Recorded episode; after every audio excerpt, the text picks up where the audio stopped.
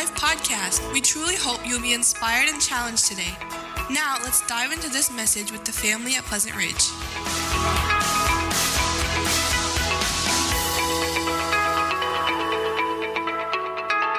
We're going to be here in uh, 1 Corinthians 14, and um, we're going to be wrapping up this uh, passage here uh, on spiritual gifts out of 1 Corinthians 14. Then we're going to have one more passage to look at, and that's going to be in Romans 12, which we'll look at over the next couple weeks. And uh, that'll deal with all a lot of the serving gifts. We've been primarily talking about the speaking gifts uh, here in 1 Corinthians 12, 13, and 14.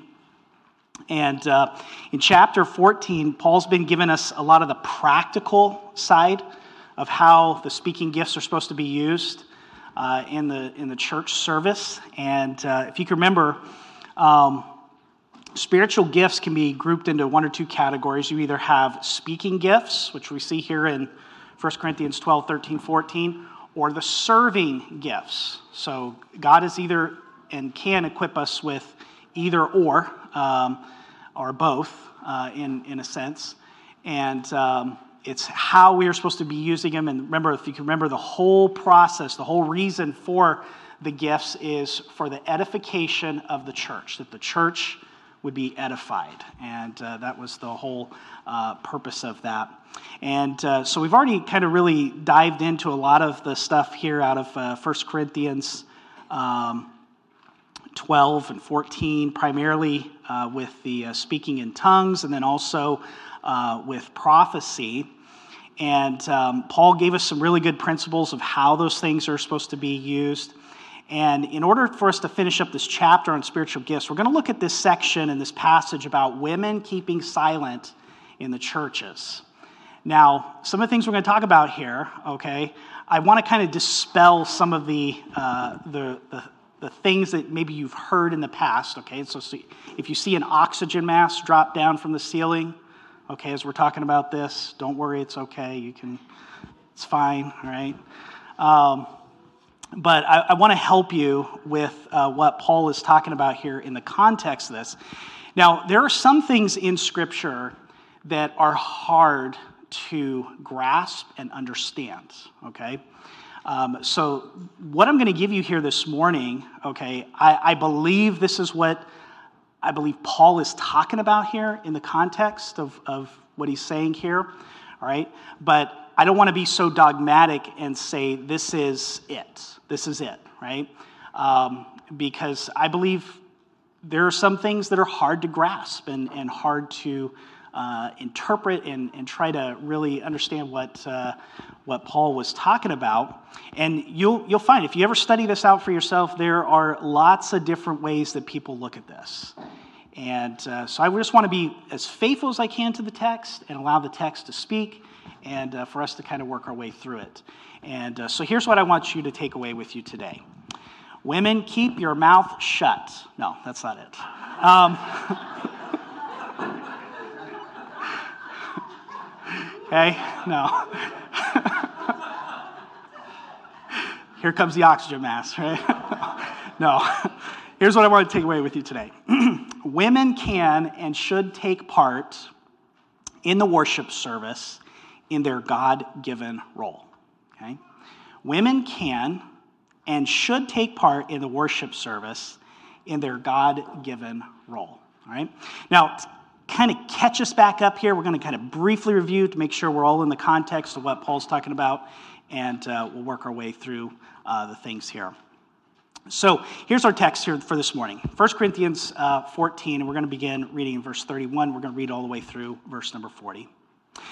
Paul says, For you can all prophesy one by one, so that all may learn and all be encouraged. And the spirits of prophets are subject to prophets for God is not a God of confusion, but of peace, as in all the churches of the saints. For there, uh, as in all the churches of the saints, the women should keep silent in the churches, for they are not permitted to speak, but should be in submission, as the law also says. If there is anything they desire to learn, let them ask their husbands at home, for it is shameful for a woman to speak in church? Or was it from you that the word of God came? Or are you the only ones it has reached? If anyone thinks that he is a prophet or spiritual, he should acknowledge that the things I am writing to you are a command of the Lord. If anyone does not recognize this, he is not recognized. So, my brothers, earnestly desire to prophesy, and do not forbid speaking in tongues, but all things should be done decently and in order. So, as we looked at last week, um, some of the things that we've, we've kind of talked about here um, we talked about how everybody was participating in the uh, worship service. And I believe women can and should participate in the worship service through prayer and prophecy. I think that's pretty clear and evident uh, in, in Scripture as uh, what uh, Paul talks about. Uh, some of the things that we covered, uh, we looked about how prophecy is connected with building up encouragement and comfort. Uh, we saw that in verse number three. Uh, we also saw that prophecy is for our maturity, verse number four, right? It's, it's so that there's this building up, right? This, that the whole body is built up. And so prophecy does that. It's, it's for our maturity. We also looked at the fact that Paul desires that all will prophesy, not just all men or all males. So women can and should prophesy. They should take place uh, in this uh, whole matter of the church service uh, when there's prophecy. Chapter 11 in 1 Corinthians uh, tells us that women can pray and prophesy in the public church meetings. Uh, my wife and I, we were talking about this um, just this morning, and you know, it's interesting the kind of backgrounds that maybe you come from or that you grow up in, traditions that you're so used to. Sometimes you just think, well, this is the only way that things can be done or should be done. Um, and then you kind of start reading Scripture. You start reading the Bible for what it is. You remove those blinders and you see, well, this is what Scripture actually says. And I, I, I think it's beautiful. I think it's a, it's a great thing, especially here in this local church, uh, that we do have women that participate, right? Like Carrie, she was pray, uh, praying here this morning. I thought that was awesome, right? Um, and in fact, even I think it was a couple weeks ago, um, one of the, the men here at the church, he, he came up and he said, Hey, we need, we need some help with uh, some people helping passing out communion. And uh, his wife asked about women helping passing out communion. And I was like, Well, yeah, that, they can help, right? I mean, is there anything in Scripture that says that a woman can't help pass out communion? No, right? So I, think sometimes we, we are so bound by our traditions and backgrounds that we, we tend to like overlook exactly what scripture says and what scripture teaches. And so scripture here teaches that women can pray women can prophesy in the church meeting. Not just all males right? It's everybody's taking place uh, in that. Um, we also see that prophecy is connected with instruction. Paul had instruction on his mind verse number 19 and uh, prophecy brings about instruction uh, with the church body there. Uh, then we looked at that big question, right? If women prophesy, is that teaching a man? No, prophecy is not teaching. And I gave you a whole list of the reason and the differences between prophecy and teaching, scriptural list there. I'm um, not going to go through them. If you want them, you can uh, refer back to uh, our previous message uh, on the principles uh, for worship, part number three, and kind of went through all those reasons about the difference between prophecy uh, and teaching.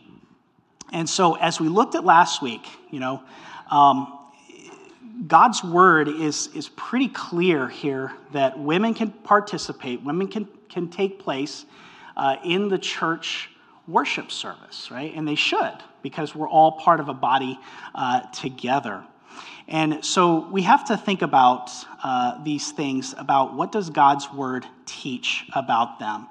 And uh, I think Scripture's uh, pretty clear on that. Uh, we, we gave a couple reasons here that, of recognizing uh, the difference between teaching and prophecy. Uh, if a message is a result of reflecting on the text of Scripture, containing interpretation, application to life, then it is teaching or preaching. But if a message is the report of something that God brings suddenly to mind, then it is a prophecy. And uh, we gave that definition about what prophecy actually was Um, you know, God bringing those things to our mind. I, I think we see it in our church services happen, but we just don't recognize it as being prophecy. Um, so I think God uses those things uh, within the church service. Uh, then looked at secondly here about uh, God gave principles of when to be silent. Those who prophesy were subject to certain requirements.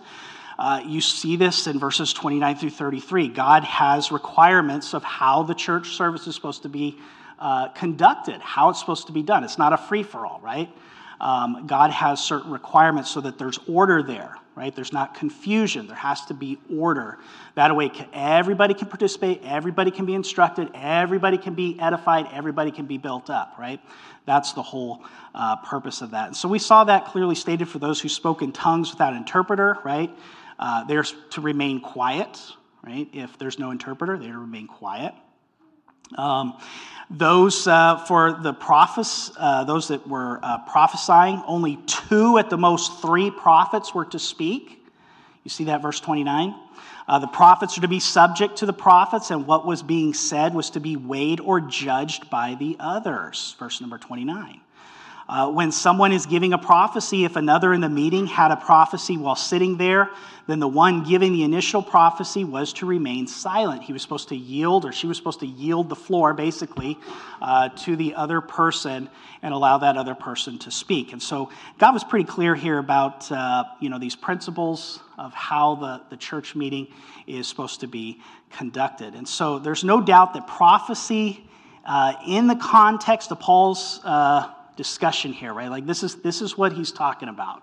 He's talking about uh, prophecy. So keeping in with that context, we come to this other principle that Paul gives in relation to the worship gatherings of the church. And so we find here a specific principle now for women in the church, which is verses 33 through 35. So he's talking about prophecy, and he's continuing, I believe, his thoughts keeping in that all in context of now women, a specific principle for women in the church. And so here's the text again. As in all the churches of the saints, the women should keep silent in the churches, for they are not permitted to speak, but should be in submission, as the law also says. If there is anything they desire to learn, let them ask their husbands at home, for it is shameful for a woman to speak in church. Now, these verses here have sparked quite a controversy and heated debates amongst people. Uh, but we must remember that although the Bible's teaching on subjects like this sometimes may be controversial, it is never contradictory. So, in other words, you have places that are clearly taught in Scripture that says that women are praying in the church, they are prophesying in the church, but then he gives a principle here. So is that contradictory? No. It may be controversial, what we're talking about, right? And I think a lot of that has to do with the fact that, you know, in our Western culture today, uh, we see these types of things and we're like, this is not fair, right? This is not right. But remember, although God's word might be controversial, it is never contradictory, and God is always, always very clear on what he's talking about. So we're going to have to understand what Paul is meaning by this. And so I want to seek to answer two questions. What does this mean for women to keep silent in the church? And why did Paul say this? Why did he, why did he feel he needed to write this down here uh, as he was inspired to uh, through the Holy Spirit? So let's look at a, a few things here. Okay? Are women really not allowed to speak in the church meeting? Are they really not allowed to speak in the church meeting? What does Paul mean by women keeping silent in the churches? Does Paul really mean to say that women must never say anything in a worship service? I don't think so. Uh, in order to answer that question, we need to understand some of the views that people hold to, okay, with some of this stuff. Uh, first of all, some people view this as saying women are not allowed to say a word. Right? You come in, you sit down, you listen, you don't participate at all. Uh, you never get a chance to, to speak at all, right? Like this, this is it. Uh, some people view it that way. The problem with this view is it goes against the women's involvement in the worship service and praying and prophesying. And so, if total silence is what this means, Paul would really be contradicting himself, right? Because even in 1 Corinthians 11, he talks about women praying and them prophesying and taking place in the worship service. Women prophesying in the assembly was and is what the Apostle Peter said was going to be a characteristic of the new covenant gift of the Spirit predicted in Joel uh, 2. Uh, this was given us in Acts chapter 2, 17. And it shall be in the last days, God says, that I will pour forth my spirit upon all mankind, and your sons and your daughters shall prophesy. So, who's going to be prophesying? Sons and daughters. Some people also believe, think that Paul was being a chauvinistic pig here and only going along with the culture of the day that disregarded women. The problem with that view is that Paul was inspired by the Holy Spirit to write these words. And so, if you're saying that Paul was being a chauvinistic pig and he was going along with the culture, then you're saying, okay, he's being inspired by the Spirit of God and he's penning these words. That means that he was inspired to write them, and that means that God is a chauvinistic pig? Well, last time I checked in Scripture, God values women, right? I mean, he created them. Uh, we don't see God devaluing women. We don't see God putting women down, right? Um, so we can't say that Paul was being a chauvinistic pig in all of that. God values women. God has given them specific roles. Paul believed that both men and women could participate in the worship service as they operated in their God given roles. And so, if Paul is not contradicting himself and scripture supports women as being allowed to participate in the worship service, and Paul's not being a chauvinistic pig here, then really what is Paul talking about? What is he saying? What's the problem? Why does Paul still state that women are to remain silent in the churches? We must understand that God has given certain roles for men and certain roles for women. Now, let me give you two views about the way people see women's roles in marriage, family, and in the church that uh, people hold to. Maybe you've heard these. Uh, these words before. You can't find these words in Scripture, okay?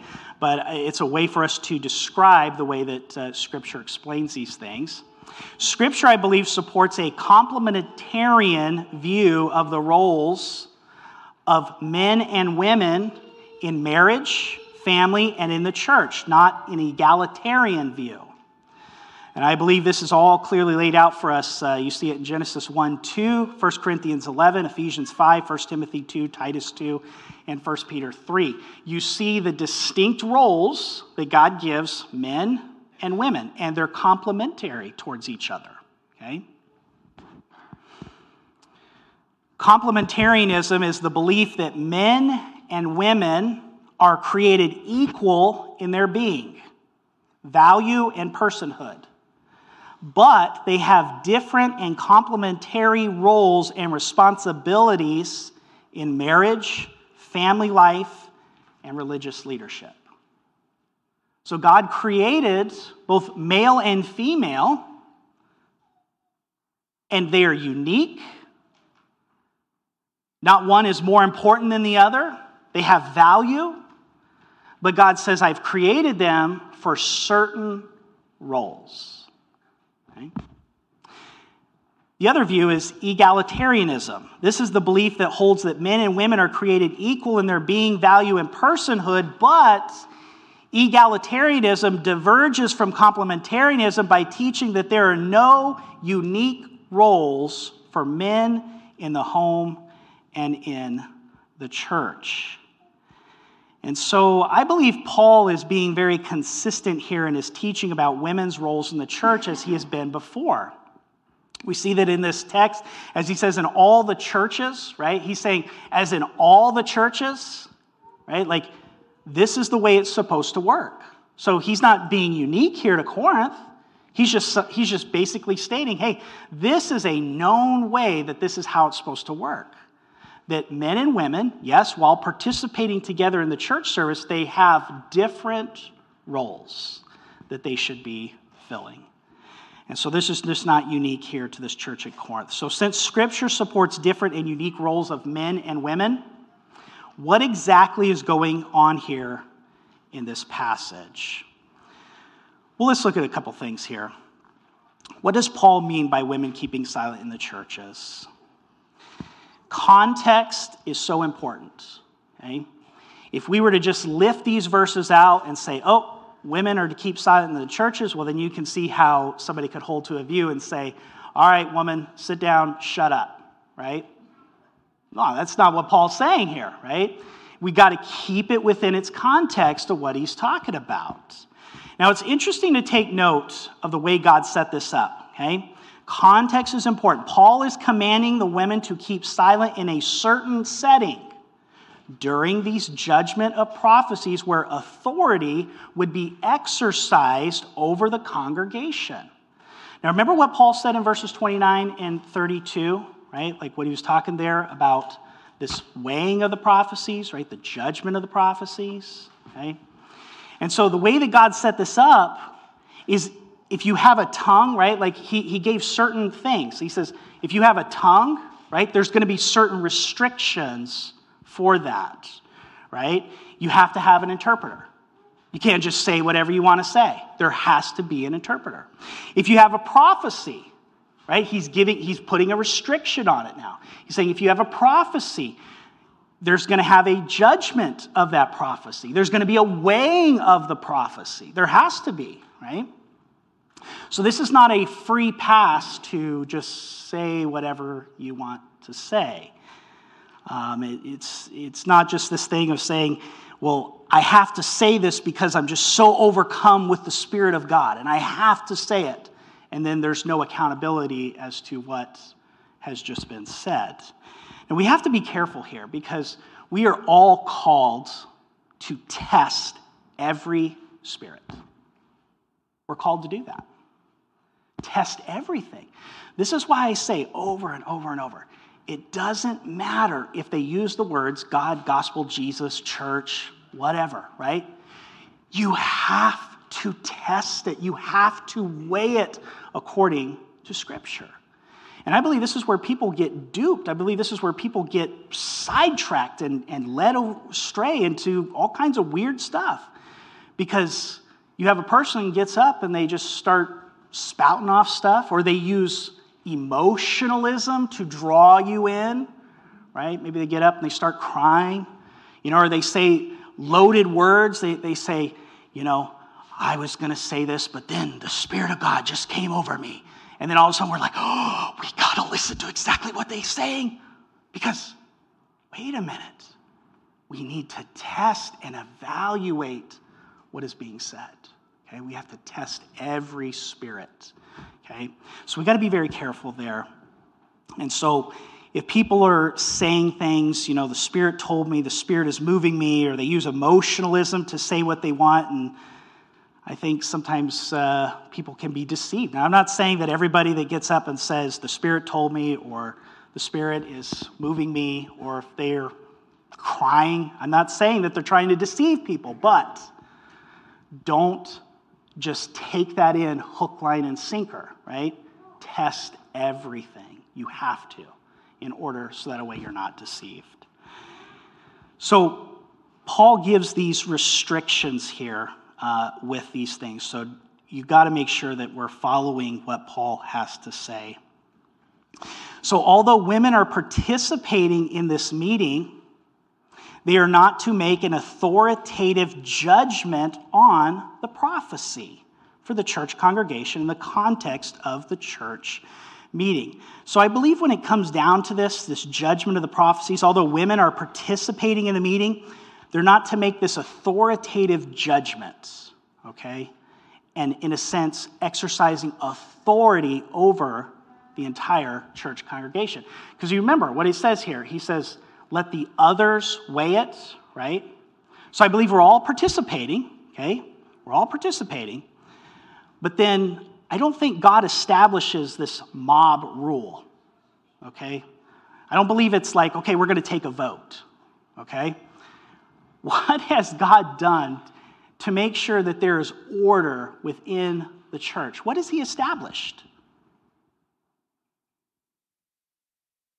Elders. So, although we're all participating, although we're taking part in this weighing and this judging, who has the final say so in that judgment? The elders do. Why? Because they're supposed to know this stuff, right? They're supposed to be able to lead and guide and direct the congregation. And so it's very important uh, with that. It's interesting to note that the apostles didn't appoint prophets or other apostles in every church. Did you know that? Listen to what Acts 14 23 says. It says, And when they had appointed elders for them in every church with prayer and fasting, they committed them to the Lord in whom they had believed. Paul told Titus in Titus 1:5, "This is why I left you in Crete so that you might put what remained into order and appoint elders in every town as I directed you." He didn't go around saying, "Hey, you need to appoint other prophets or other apostles." He says, "Appoint elders in every church." One of the elders' jobs was to preserve proper doctrine and confront mistakes and false claims. 1 Timothy 3 2 says that the elders must be able to teach. Elders must not have only this general ability to teach, but they must have a very good and accurate knowledge of biblical doctrine. It'd be kind of like me saying, hey, uh, I'm going to teach math. Now, I might be able to teach, but in order for me to teach math, I'm going to have to have a good and general understanding of the certain kind of math that I'm going to teach. I mean, if I, if I say, well, I can teach, that doesn't mean that I can teach algebra. You don't want me teaching you algebra. Okay? But you got to have that, that general good understanding of Bible doctrine. So, elders, they're supposed to be able to teach, but they should have a good working understanding of biblical doctrine so that a way they can confront and refute and rebuke those who contradict sound teaching. And so elders are called to do that. Paul describes this part of the elder role in Titus 1 9. He must hold firm to the trustworthy word is taught so that he may be able to give instruction in sound doctrine and also to rebuke those who contradict it. And so, to rebuke those who contradict, I believe that in the context of the church meeting here, when others were weighing and judging a prophecy, if others in the congregation are saying things that go against sound doctrine, then the elders have an obligation to rebuke those in the church meeting that are saying those things that go contrary to sound doctrine. And that is what was not happening here in the church at Corinth. I believe people just felt that they had a free pass to just say whatever they wanted. And that's why Paul says, okay, here's what you got to do. This is how it needs to work. This, these are the restrictions here. And I believe also, I believe because of the context here, it seems to suggest that possibly the women in this church were stepping over their God given role and they were stepping into another role of exercising authority in the church service. And so Paul's like, no, this is not the God given roles. These are not the way that things were supposed to be happening. Paul gave his final farewell words to the Ephesian elders in Acts chapter 2, verses 28 through 31. He said, Pay careful attention to yourselves and to all the flock in which the Holy Spirit has made you overseers to care for the church of God, which he obtained with his own blood. I know that after my departure, fierce wolves will come in among you not sparing the flock, and from among your own selves will arise men speaking twisted things to draw away the disciples after them. Therefore, be alert, remembering that for three years I did not cease night or day to admonish everyone with tears.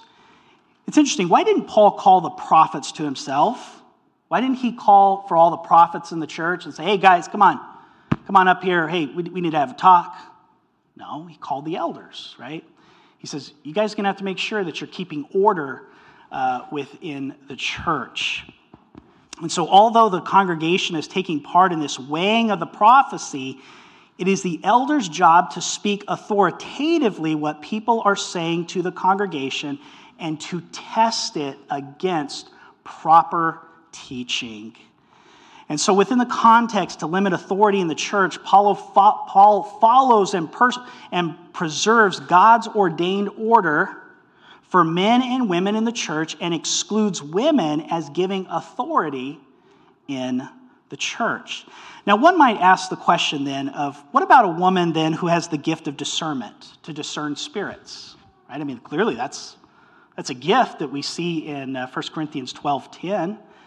Um, and I would say if the ability to distinguish between spirits is part of the judgment of prophecy, are you saying, Mike, that women don't get to take part in discerning the spirits? No, I'm not saying that. I'm only saying that they don't exercise that gift in a way that takes authority over the congregation.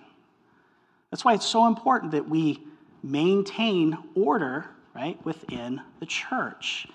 I believe that they still need to exercise it for themselves, for their kids, or it can be done in a host of many other ways, right? Um, but it's important of, of how it's being used uh, within the church.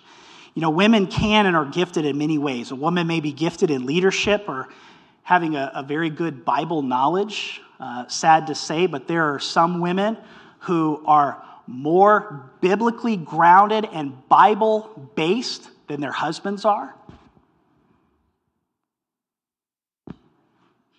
There are some women that are very good public speakers, but does that mean that they are then to step in the role of taking authority within the church? No. Because God has placed certain roles and responsibilities within the church. So it's important that we understand that. Why can't a woman then ask questions? Because look at verse number 35. Look what he says here. 1 Corinthians 14 35, he says, If there is anything they desire to learn, let them ask their husbands at home, for it is shameful for a woman to speak in church. Why the questions here? Are, are we saying women can't ask questions in the church meeting? No, I don't think so. Uh, if, if you know, I mean, we've, uh, we've even had opportunities where maybe after we've taught on something for a little bit, we've given opportunities for people to ask questions. Is that, is that what Paul is referencing here? They can't even ask a question? No. Again, remember, look at the context, right?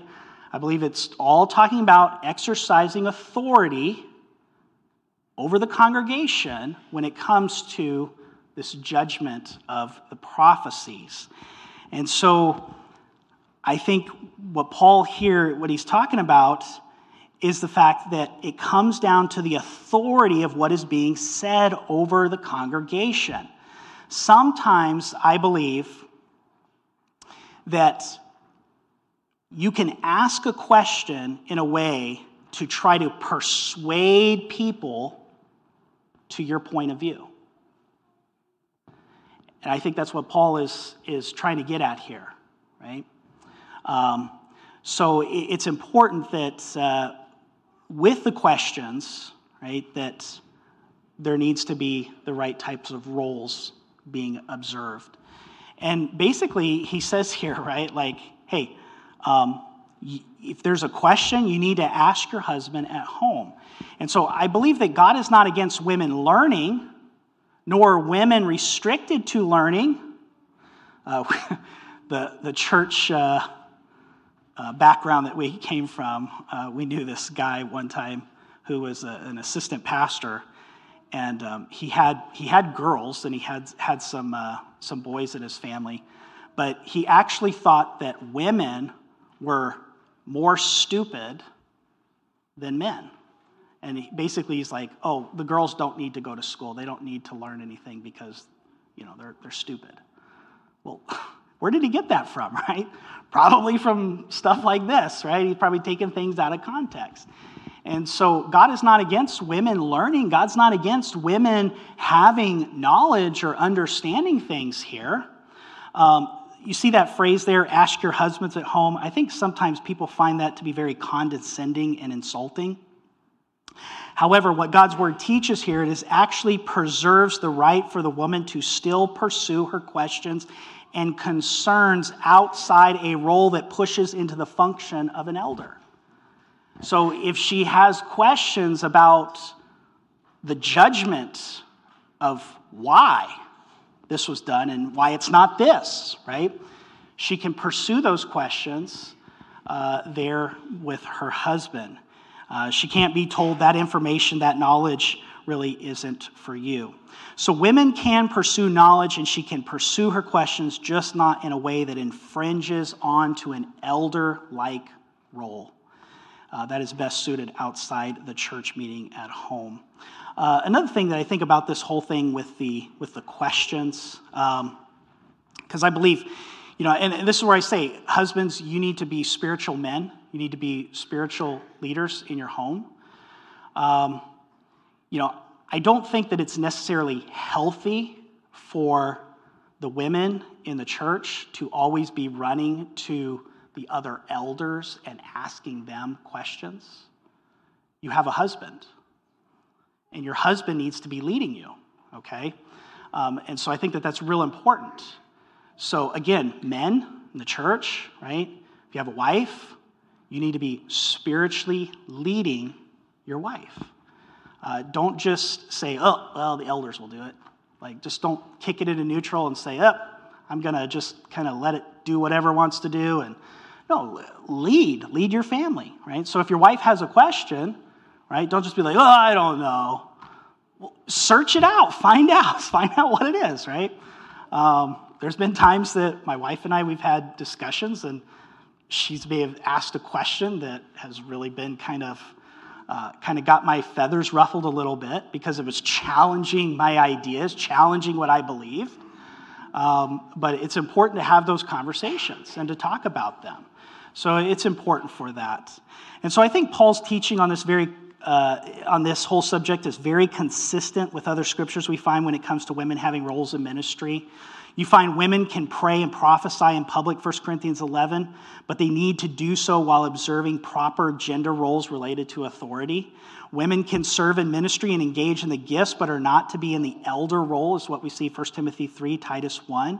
Women are equal in status as heirs of Christ, but still different in marriage roles. You see that clearly in Ephesians 5, Colossians 3, 1 Corinthians 11.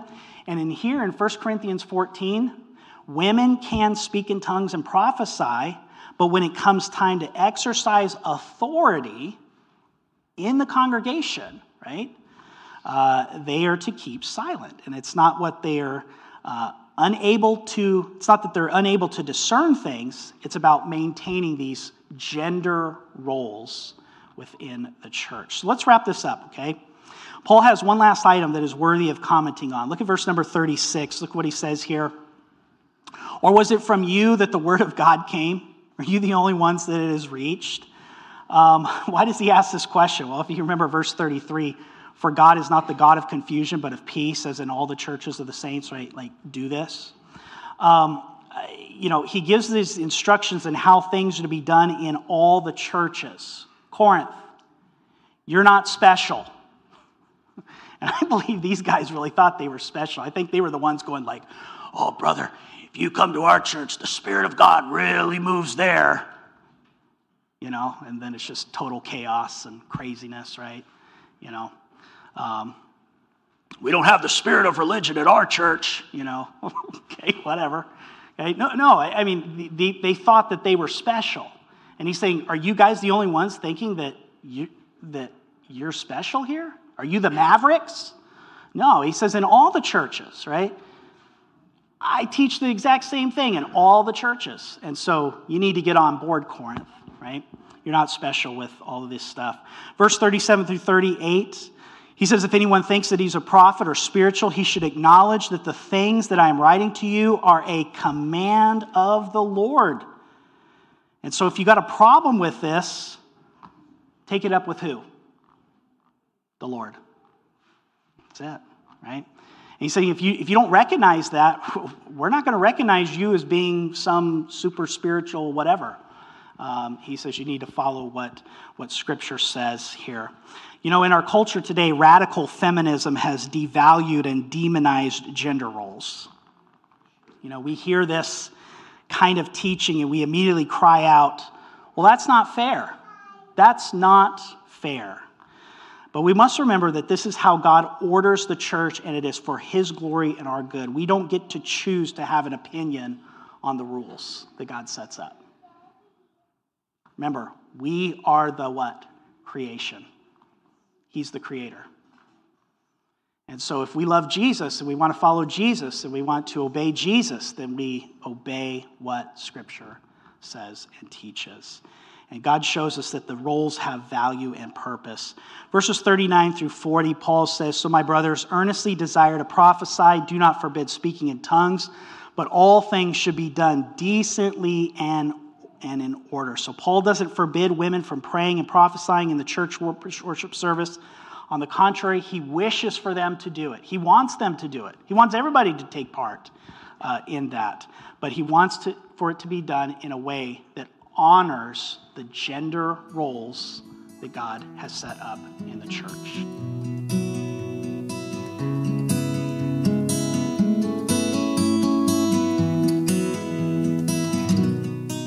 If you're interested in more information about our church or knowing the peace that Jesus gives, visit our website at lifeattheridge.church.